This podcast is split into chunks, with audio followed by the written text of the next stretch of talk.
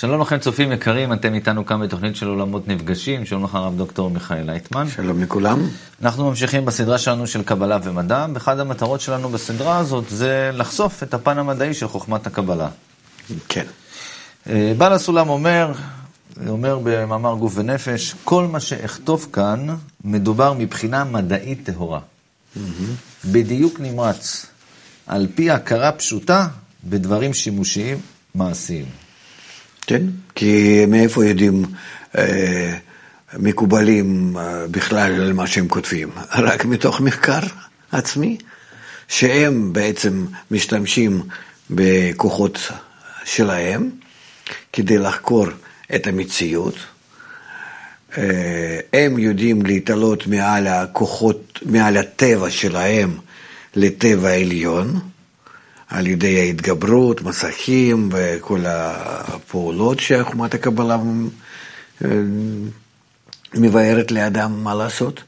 ומתוך המחקר שבעצם אדם עצמו הוא אותו האובייקט, הנושא שבו נעשים השינויים. מתוך זה הם יודעים ועל זה הם כותבים. לכן כל מה שהם כותבים זה שהם בעצמם עברו, הרגישו, בתוכם, לא מחוץ, מחוץ על האדם אין כלום. הכל זה שמתרחש, מתרחש בו. מאוד מעניין לראות שבעל הסולם הוא מאוד מאוד נחוש במה שהוא כותב, הוא מאוד מאוד בטוח, והוא בקלות משתמש במילה מדעית תאורה. כאילו, בקלות, בקלות, כאילו אין לו עם זה בעיה. כי חוכמת הקבלה היא מדע באמת תאור, מפני ש... היא מעלה את האדם למעלה מכל הספקות, למצב, לדרגה ששם הוא נמצא למעלה מעצמו.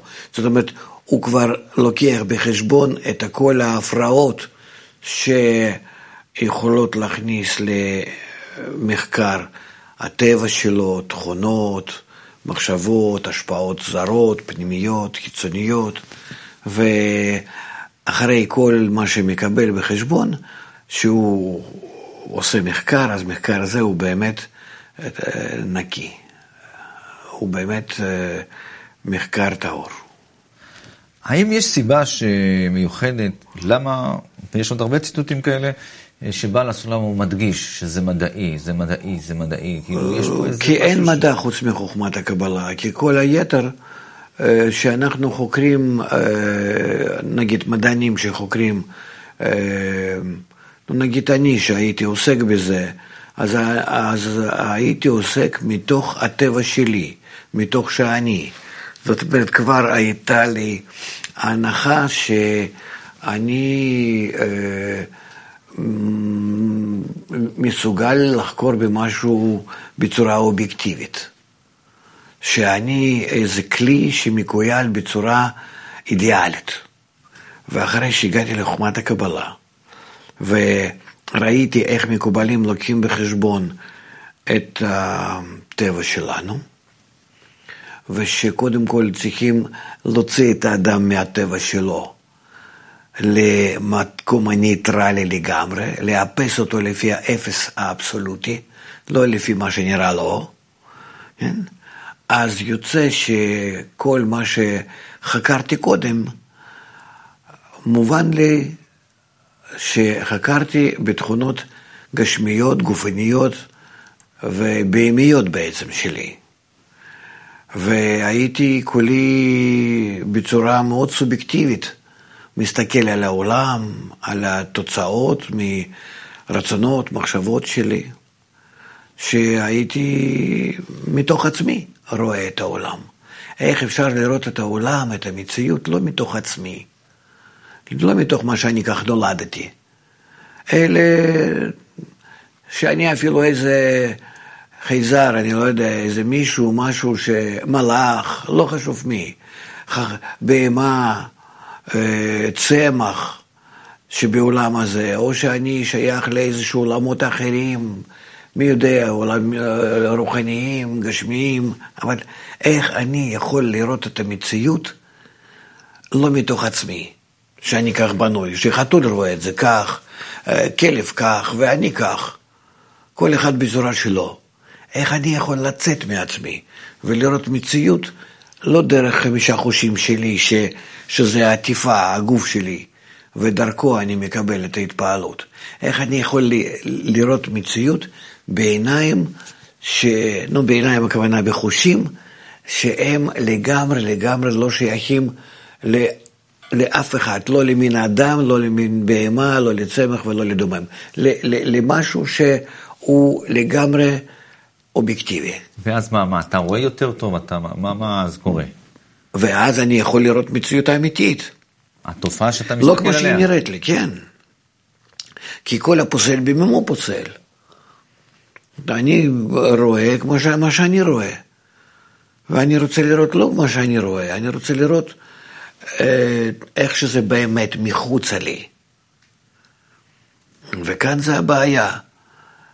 אני, זאת אומרת, יוצא ככה שזה אני, ומלובש באיזו עטיפה שזה נקרא גוף שלי, תכונות, רצונות, מחשבות, כל מיני אה, אה, נתונים שהביאו לי על ידי חינוך, על ידי שהתרשמתי מעולם החיצון שלי, שכך נולדתי וגדלתי בו. ואז אני נמצא באיזושהי עטיפה, דעת מוקדמת, תפיסה מוקדמת כזאת, כן, שאני בזה לא אובייקטיבי. ושאם הייתי אפילו נולד לפני חמש מאות שנה או לפני אלף שנה, הייתי חושב אחרת, רואה אחרת. אבל גם כן הייתי בעטיפה של אדם שלפני אלף שנה. אני לא רוצה להיות בעטיפה הזאת, אני רוצה להרגיש המציאות כאילו שאני לא, אני לא נמצא, איך שהיא בעצמה. כאילו שלא ירגישו שאתה צופה בדבר הזה בכלל. לא שלא ירגישו, ש, ש, שצפייה שלי לא תביא שום הפרעה. לא תהיה מושפעת מהנוכחות כן, שלך. מהנוכחות שלי. עכשיו, שאתה באת בעצם מעולם המדען לתוך הקבלה, ומה אתה מרגיש? זה, זה, אתה מבין נטייה של המדען, היא צריכה להיות כזאת. ו, ולכן כשהגעתי לחוכמת הקבלה ורואה, וראיתי שהם כך בצורה כזאת מסתכלים על המציאות, משתדלים לחקור אותה בצורה כזאת, הייתה לי שמחה גדולה, שאני הגעתי למדע הטהור באמת. שקודם כל היא מטפלת בזה שהיא מתקנת את האדם החוקר, להיות בלתי תלותית בהטבע שלו. ואז אני יכול לצאת, לעלות מעצמי, ולראות העולם כמו שהוא. אם זה עולם בכלל, או, או לא יודע מה, ש, מה, מה, מה אז אני אראה, אבל אני אראה את האמת. ללא שום הפרעות משלי, שאני מדמיין את, את המציאות הזאת, כשהיא באה כבר עליי, דרך תכונות, חושים וכן הלאה, למשהו ש... שזה כלפיי. אז, אז פעם היית מדען בתוך מעבדה, היית צופה בדברים, מסתכל, מודד, רושם, פותח ספרים, הגעת לחוכמת הקבלה, ואז פתאום מה גילית על המדע? טוב, תראה, אני אה, התעסקתי באנתולוגיה. אנתולוגיה זה תורת ההוויה. זאת אומרת, קודם כל, איך אנחנו מקבלים את העולם, איך אנחנו תופסים את העולם, איך אנחנו מרגישים אותו, על ידי איזה אה, אה, תכונות, פעולות, אה, כלים, אנחנו יכולים לחקור את העולם, בכלל, אדם והעולם. כן? ו... וזה מה שהביא אותי ל... אבל אני התכמדתי בהשוואה לנושא אחר שבו התמחת, זה נושא של הקיברנטיקה, ששם כן היית עם מעבדות. לא, לא, שם זה היה מחקר מאוד שטחי, מאוד שטחי. גם כן זה לא היה בדיוק, לא התעסקתי בעמקות, במערכות פנימיות של האדם, יותר באיך להתאים את הגוף האדם לתנאים שונים שאנחנו נמצאים בהם. בצורה מאוד פרקטית. אז בוא נגיד, מה הדבר הכי בסיסי, הכי עקרוני, שאתה מרגיש על עצמך, שהקבלה היא, היא ממש, היא, היא ממש המדע, סופר מדע, היא הכי מדעית, לעומת מה שהכרת לפני כן כמדע? מפני שהמדען לא לוקח בחשבון את הטבע שלו. ואיך שהוא מסתכל על מה שהוא חוקר. וזה אתה ממש גילית כשעברת לקבלה? כן. כמה שזה הפריע בעצם לראות את הדברים? כן. זאת אומרת, עוד לא, לא, לא הפריע בלבד, זה שבעצם הוא חוקר את עצמו. כל התופעות שהמדען מגלה, הוא מגלה לא מחוץ לו, הוא מגלה בתוך עצמו. בתוך עצמו. וזה באמת היה לי לפה להסתכלות כזאת, והיא מאוד הגיונית ונכונה. מה שאם כן חוכמת הקבלה, היא מביאה אותנו לדרגה שאנחנו מתעלים מעל הטבע שלנו, ואז בטבע החדש אנחנו מגלים את התופעות. אבל אנחנו מגלים את התופעות בטבע החדש, אתה יכול להגיד, נו, אז יש לך טבע חדש, בסדר. היה לך T אחד, עכשיו יש לך T שתיים, כן? זה, זה, זה, בכל זאת, רק הנתונים התחלתיים השתנו, נגיד, לא. ה-T שתיים הזה, הטבע החדש שאני מגיע אליו, זה טבע של עולם החיצון, טבע של כוח החיצון, טבע של הבורא, שאני רוכש את הטבע של הבורא, ומעלה את הטבע הזה שרכשתי למעלה מהטבע שלי. יש לנו, יש בשתי צורות, שתי תפעים, כן? טבע האדם וטבע של האלוקות, ואז אני יכול לחקור גם כן יחס ביניהם, ואז אני יכול לחקור את הבורא מתוך הטבע החדש שלי וטבע הבהמי שלי, ואז אני נמצא כאן במצב מאוד מיוחד. יש לי טבע הגשמי, שבו אני מרגיש את העולם וכל מה שיש בו. יש לי טבע הרוחני, שרכשתי תכונות הבורא בתוך הטבע שלי, הגשמי, ובו, בטבע הזה, אני מרגיש תופעות מיוחדות הרוחניות, ואני יכול לחקור גם כן את, את מי ש... ברא אותי ומסדר לי את כל הצורות הטבע האלו. זאת אומרת, יש בי כך שלושת הדרגות, שבדרגה העליונה הזאת, שאני אה, חוקר את הבורא, ממעשיך יקרנוך, מה שנקרא. אני, אני מסיק את המחשבות שלו, כוונות שלו, כלפי הבריאה. ראש, ומשם אני מגיע באמת להזדהות, למחקר הכי גבוה. למה הקבלה שהיא מדע טהור, למה היא פיתחה לעצמה שפה כזאת אנושית? כאילו, כאילו מדברים על... תראה, תופעות אנושיות. האם אתה נכנס ל... אני בכל זאת... הייתי צריך להתעסק בפילוסופיה. שאתה פותח ספר פילוסופי, נורמלי, שפילוסופים כותבים זה לזה, האדם רגיל לא יכול להבין שם כלום. שם שפה מיוחדת שצריכים ללמוד אותה.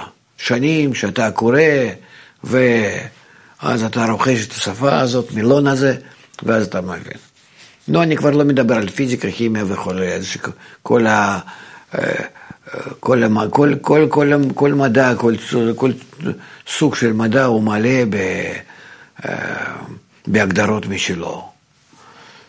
חוכמת הקבלה גם כן, כי אתה לא יכול לעבוד בלי שאתה מגדיר בדיוק נושא, יחס, שיטת מחקר, שזה יהיה ברור בין כל ה החוקרים של אותם, של אותם המדע, שהם יכולים ביניהם לרשום את הדברים ולהחליף נתונים ולהבין זה את זה. איך יכול להיות שחוכמת הקבלה היא לא תהיה משתמשת בשפה משלו? שפה כן. השאלה היא למה נוצרו באמת הרבה מאוד שפות בחוכמת הקבלה, לא איזה שפה מתמטיקה אחת כזאת, אחידה. ואז, כמובן, לחסרי בעלי השגה, זה נראה כאילו יש פה תחומים שונים, ממש. כן. פה זה מתעסקים בבריאה, פה מתעסקים באנשים, בבני אדם, שכתובות ממש כאילו, לא יודעים לקשור, כמובן, בגלל שלא בתוך פנימיות העניין, אבל מבחינה חיצונית, זה יוצר איזשהו קושי להבין מהי באמת חוכמת הקבלה. יש שפת התנ"ך, שפת האגדה, שפת ההלכה ושפת הקבלה. ועוד כמה כאלו תת, בוא נגיד כך, שפות. מפני שאם אנחנו מדברים על התופעות שהן לא מתרחשות בתוך האדם הרגיל, אלא כדי להרגיש את התופעות האלה, הוא צריך לעשות קודם תיקונים גדולים על עצמו, כדי להרגיש תופעות, להיות מיועד לזה, מוכן לזה. אז אנחנו צריכים, אם כך, להביא את האדם להתקרב למצבים האלו, לתיקון הפנימי שלו, להיות מוכן להרגשת העולם העליון, ולהיות מוכן להרגשת העולם העליון, זה נעשה שינוי בתוך האדם, גם כן על ידי השפעה מהעולם העליון, שנקראת המאור מחזיר למוטב.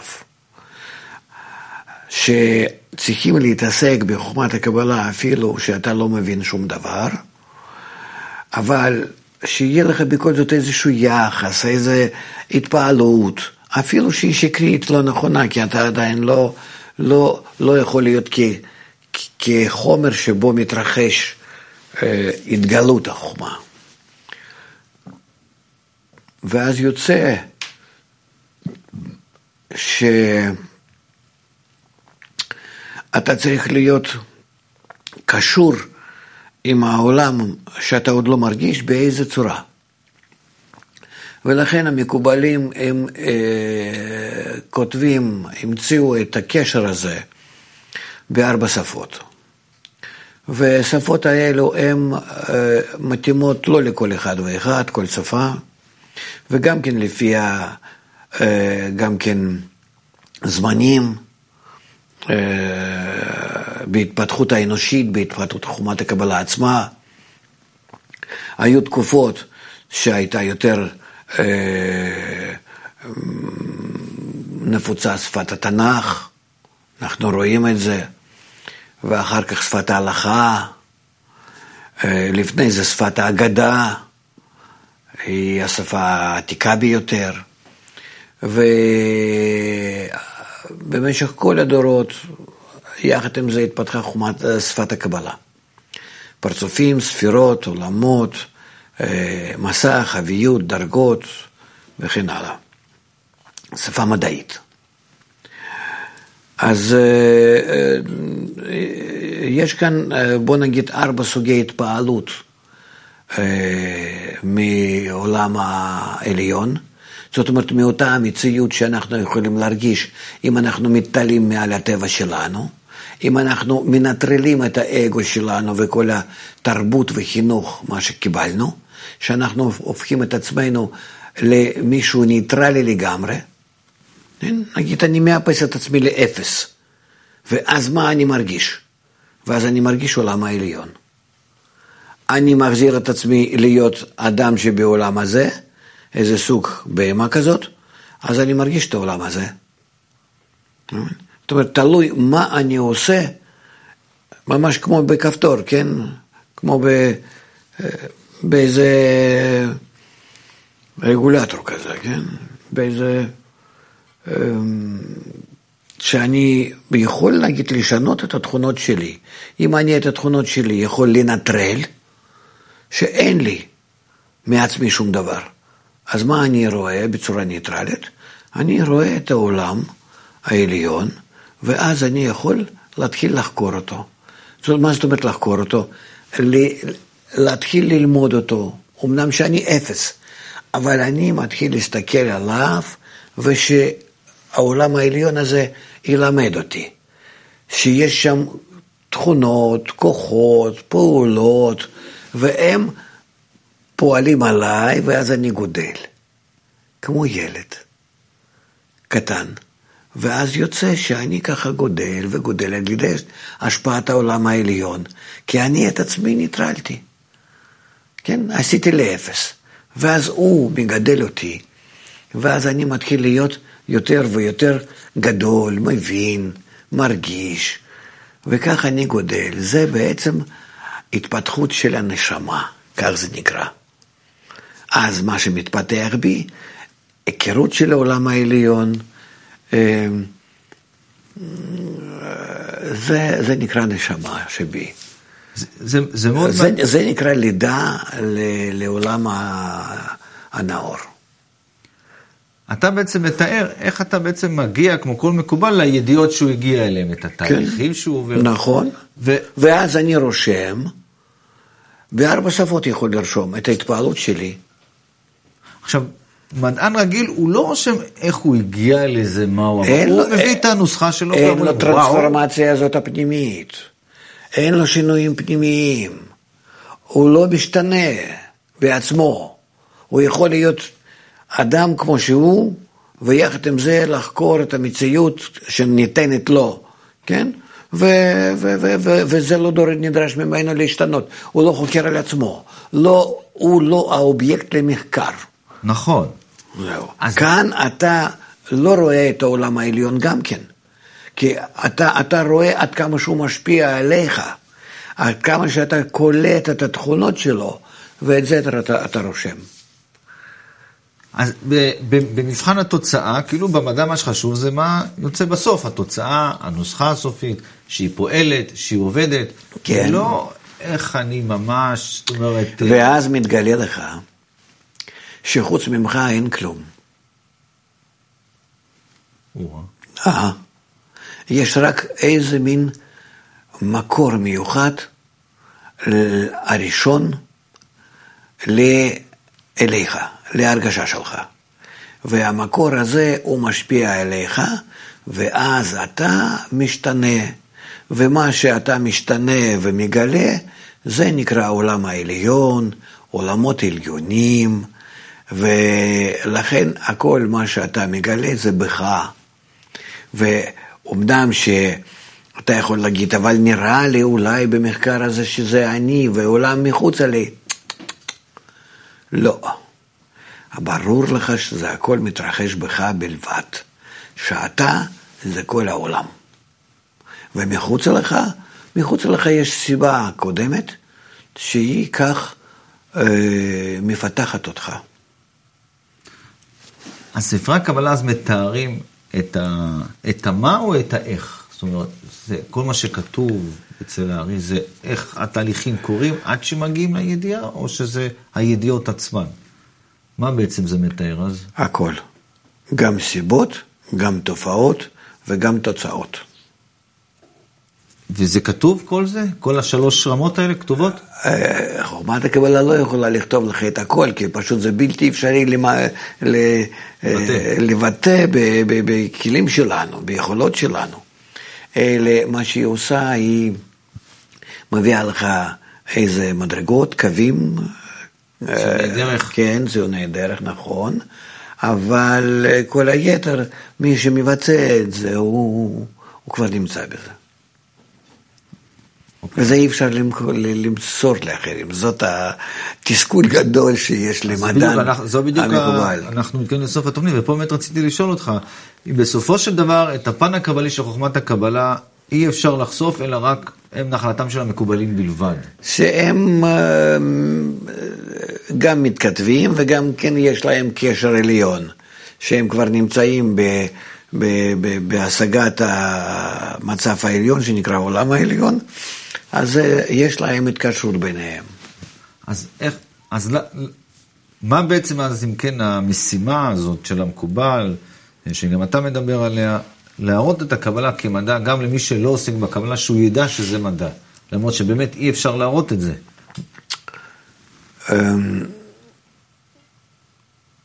למה מקובל רוצה לספר לכולם? הוא יודע שהוא לא יכול להראות שזה מדע, כי זה, זאת אומרת, כי זה אפשר לראות רק בכלים המסוימים שבידיו יש. נכון. ובכל זאת, הוא, זאת אומרת, זה חשוב לו כל פעם לחזור על הדבר הזה. רואים את זה הרבה אצל בעל הסולם, אתה חוזר על זה הרבה. כי כל הרצון העליון, אותו כוח שנמצא מחוץ לנו, כשאנחנו חוקרים, אנחנו חוקרים אותו, השפעתו אלינו, וממעשיך יקרנוך. מפעולות שלו עלינו אנחנו מבינים אותו, ואז אנחנו מגלים שרצונו להתגלות לכולם, ודווקא בדרגת העולם הזה, העולם הכי נמוך, שאנחנו נמצאים בשקר, בעטיפה כזאת, כעברים, ממש מנותקים ממנו, מאותו כוח העליון. אז רצונו להתגלות בנבראיו. ולכן מקובל שמגלה את הרצון העליון, הוא חייב כך להתייחס לכל האנושות, הוא רוצה שהם יגלו. מצד אחד שזה רצון העליון, מצד שני להיטיב לנבראיו, כמו שאותו רצון העליון רוצה להיטיב להם, גם המקובל שנמצא בהזדהות עם הכוח העליון, גם כן רוצה להיטיב להם, ולהיטיב אפשר רק, רק בצורה אחת, לקרב אותם לגילוי.